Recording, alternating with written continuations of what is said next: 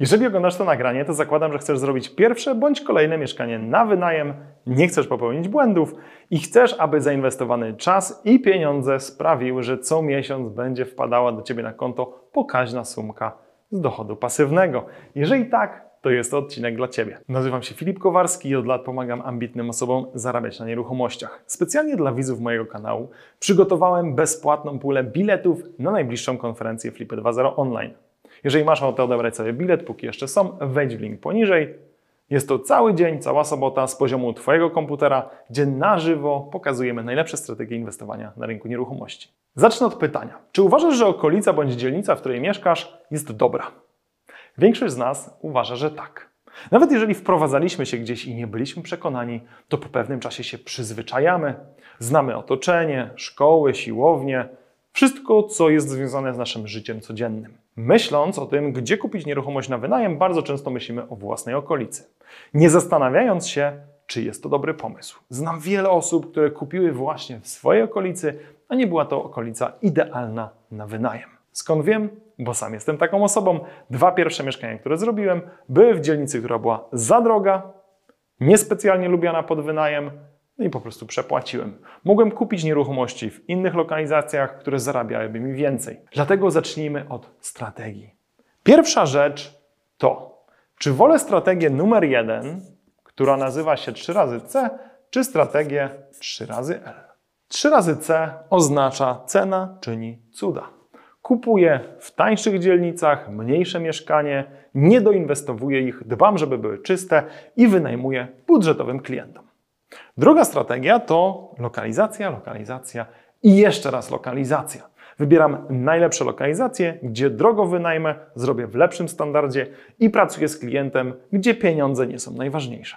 Na koniec dnia musimy zadać sobie pytanie, która strategia jest z nami bardziej spójna.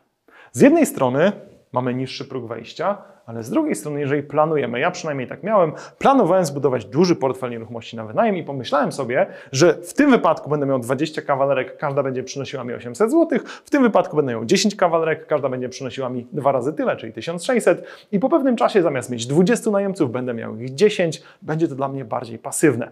Więc patrząc na to w długim terminie, dla mnie padł wybór na 3 razy L. Ale czy jest to najlepszy wybór? Znam wiele osób, gdzie cena czyni cuda i są zadowolone. Więc obydwie strategie są ok. Aby to urozmaicić, pokażę Ci też dokładnie w czwartym punkcie, jak ocenić, za ile można to wynająć i jak wybrać odpowiednią dzielnicę. Przejdźmy zatem do punktu numer dwa. Punkt dwa to zrozumienie pewnego spektrum, czyli co tak naprawdę możemy wynajmować. To pozwoli nam lepiej dobrać nasz produkt inwestycyjny, a nie mieszkanie dla rodzinki. Zacznijmy od tego, że na początku mamy tak zwane baraki, kwatery pracownicze, czyli najlepiej duży dom, 30, 40, 50 osób pracujące w pobliskiej fabryce, gorsza lokalizacja i dla mnie nie jest to inwestycja pasywna, jest to aktywny biznes, gdzie zajmuje się 40 chłopa, którzy po pracy w fabryce muszą się zrelaksować. Nie jest to dla mnie po prostu poszedłem w coś innego.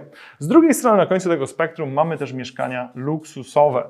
Jak miałbym wynajmować całe mieszkanie luksusowe, wolałbym je wynajmować na Bookingu, Airbnb, zarabiać więcej za każdą dobę. I to też nie jest inwestycja pasywna, jest to raczej biznes najmu krótkoterminowego.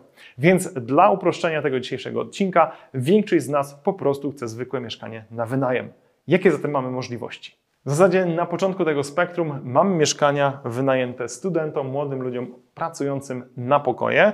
Później mamy tak zwane mikrokawalerki, czyli pokoje z własną łazienką i aneksem kuchennym, które są alternatywą do wynajmu na pokoje, gdzie mieszka 4-5 osób. Tutaj mamy własną przestrzeń, własną łazienkę, własną, ale ciasną. Później mamy kawalerki 25-30 metrów, mieszkania dwupokojowe, mieszkania trzypokojowe, mieszkania 4+.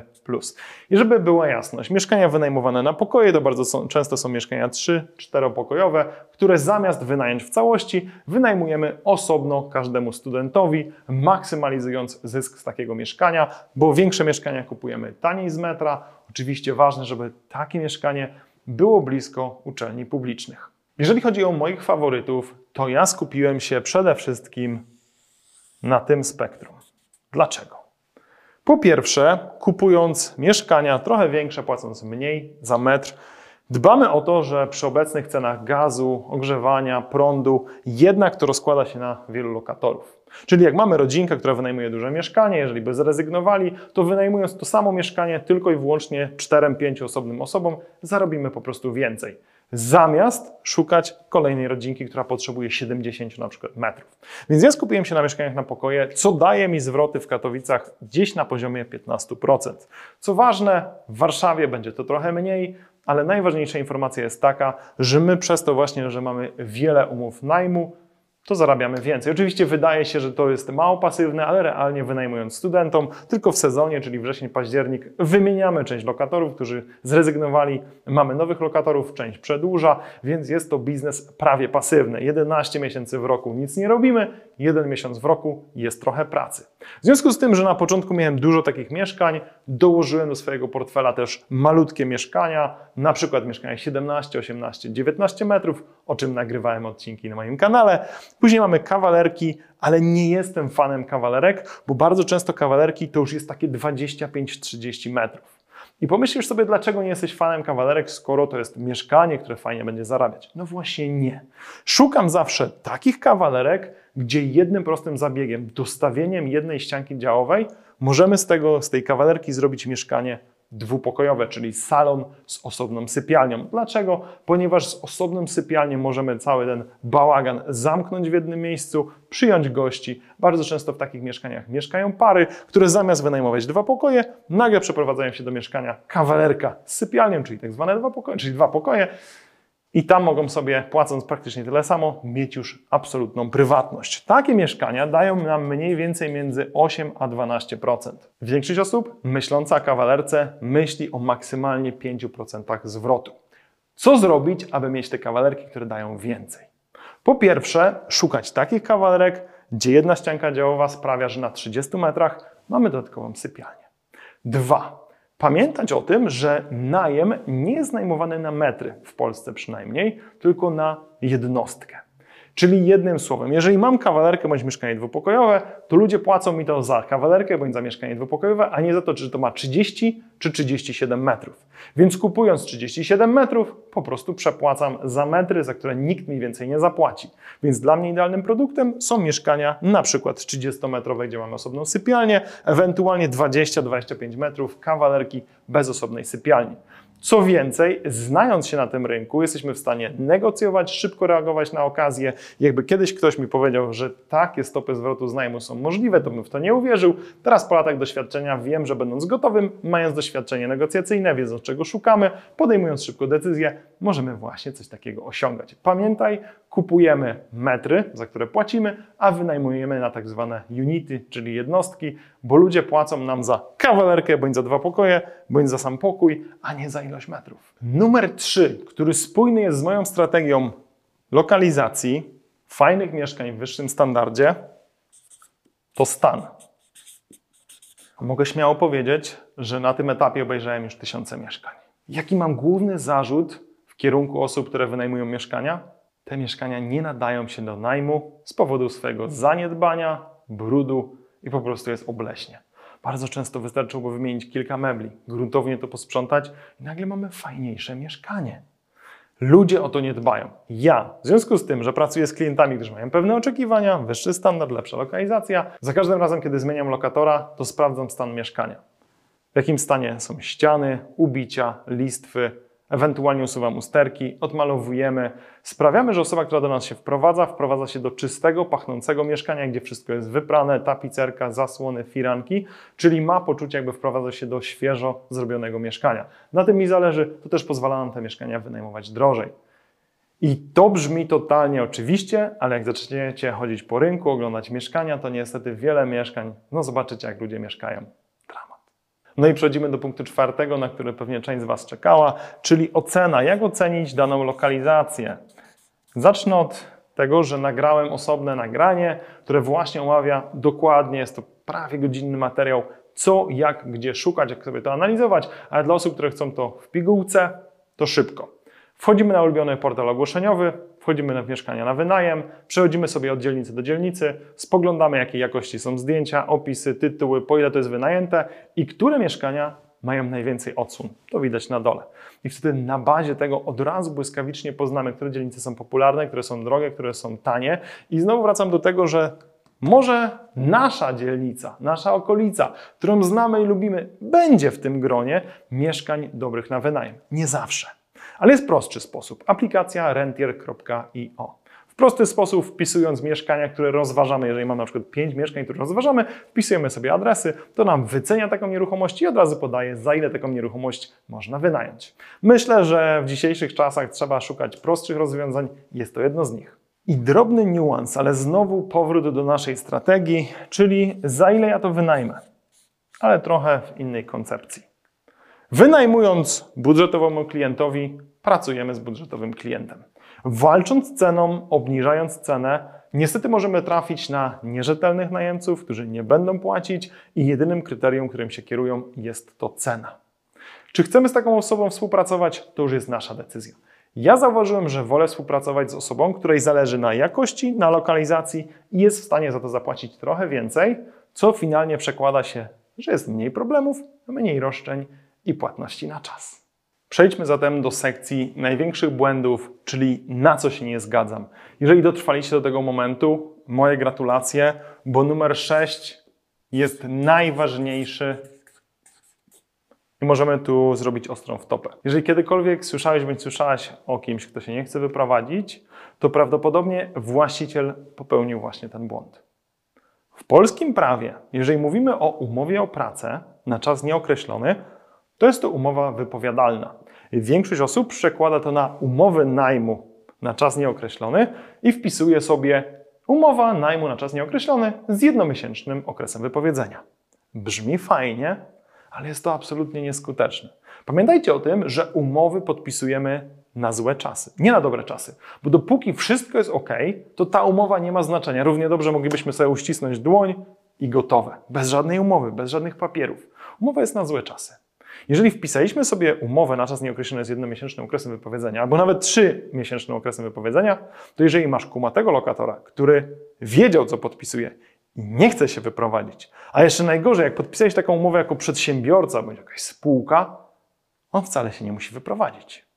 Dlatego my podpisujemy zawsze umowy na czas określony. Niech to będzie 12 miesięcy, z możliwością wypowiedzenia wcześniej. Nie ma problemu.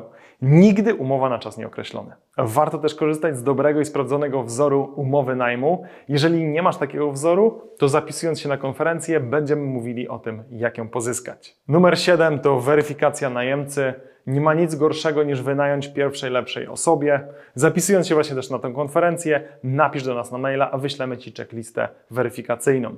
Idąc dalej, numer 8, kaucja lub jej brak. Jeżeli słyszę, że ktoś nie bierze kaucji, bądź chce się zgodzić lokatorowi na rozbicie kaucji na raty, ogromna czerwona flaga. Dla mnie kaucja, pomimo tego, że może nie pokryć wszystkich zniszczeń, może nie rozwiązać problemów, jest sprawdzeniem, czy lokatora w ogóle stać na to, żeby zapłacić mi jeden czynsz i kaucję. Bo jeżeli żyje od 10 do 10, od wypłaty do wypłaty i nie ma nawet pieniędzy na kaucję, to jeżeli pojawią się jakiekolwiek zatory w płatności, to prawdopodobnie będziesz pierwszą osobą, której nie zapłacą. To samo z płatnościami na raty, czyli jeżeli ktoś chce zmienić płatność na raty, rozbić ją jakoś, przesunąć nie do 10, żeby była płatna, na przykład do 20, to znowu jest to dla mnie czerwona flaga.